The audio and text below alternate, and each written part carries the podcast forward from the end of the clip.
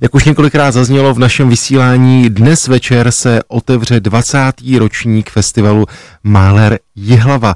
V rámci zahajovacího koncertu, který proběhne v Domě kultury v Jihlavě, zazní v podání Janáčkovy filharmonie Ostrava Málerova sedmá symfonie a dirigovat bude Marek Štilec. No a já mám velikou radost z toho, že teď je s námi na telefonu zakladatel a ředitel festivalu Máler Jihlava, profesor Jiří Štilec. Pane profesore, dobré dopoledne vám přeji. Dobré dopoledne vám i všem posluchačům Rádia Klasik.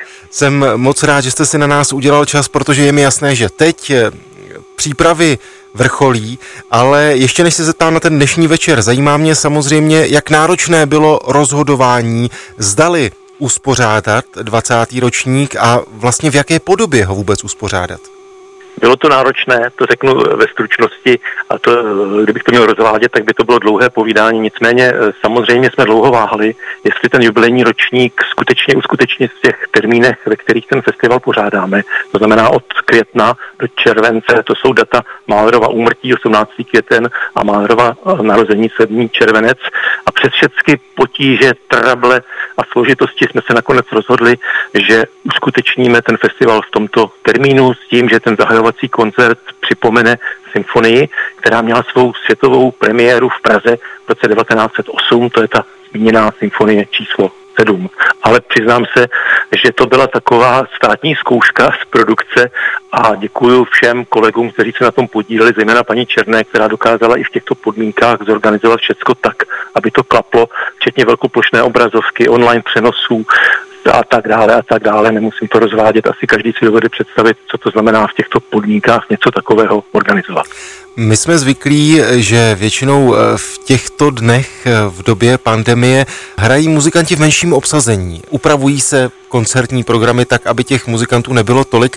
Když se ale vysloví máler, tak eh, to musí být už pořádná baterie. Je to tak? Platí to i pro jeho sedmou? Platí to pro jeho sedmou symfonii. To skutečně mohlo by se říct, že tam hraje každý, kdo má ruce a nohy, když to řeknu takto trošku lidovým způsobem. Nicméně samozřejmě je to veliká partitura s velikým obsazením, je tam potom ještě i mandolína a kytara a kravské zvonce, prostě je to taková ta velká symfonie, pozdně romantická, eh, která potřebuje obrovský prostor, obrovskou instrumentaci a ti to vše jsme museli řešit. U Málera by byla potíž, kromě ta části symfonie číslo číslo pět, kde jsou jenom smyčce a harfa, opravdu najít takové dílo, které by bylo v tom komorním posazu, kromě úplné prvotiny, což je jeho komorní skladba, takže nakonec jsme trvali na té sedmé symfonii. Už vzhledem k tomu, že to je 20. jubilejní ročník a i vzhledem k tomu, co jsem naznačil, že ta symfonie má velkou vazbu tady na území dnešní České republiky.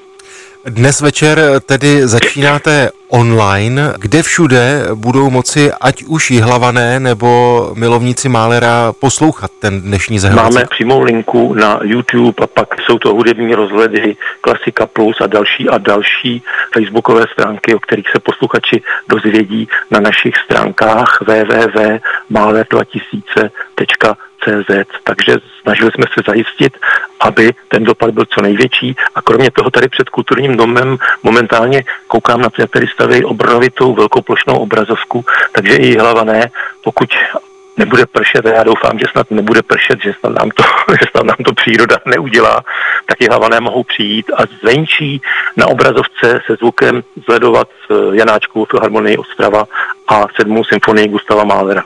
Dívám se na ten festivalový program, vidím tam jména jako Bonipuery, Zemlinský kvartet nebo Český filharmonický sbor Brno. Jsou to všechno koncerty, na které pak už budou moci přijít posluchači přímo do koncertních sálů? My věříme, že ano, že se ta situace přece jenom rozvolní a že potom s těmi příslušnými potvrzeními o absolvování, očkování a tak dále a tak dále budou moci přijít a my se na ně hrozně těšíme, protože samozřejmě hudba bez posluchačů to není úplně to, co si přejeme a my chceme, aby ty sály byly plné a věříme, že budou plné a těšíme se na to, eh, že to tak bude tím, že samozřejmě některé ty koncerty letošního festivalu jsou přesunuté koncerty z loňského roku.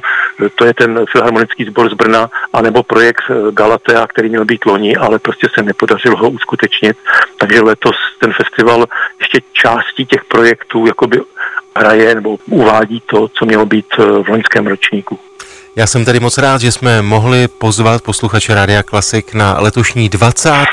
ročník festivalu Máler Jihlava. Pane profesore, ať se vše vydaří. Díky za váš čas. Mějte se hezky. Děkuji vám moc krát. Děkuji moc a všechny zdravím srdečně. Děkuji moc. Děkuji zdravím z Jihlavy. Naschledanou.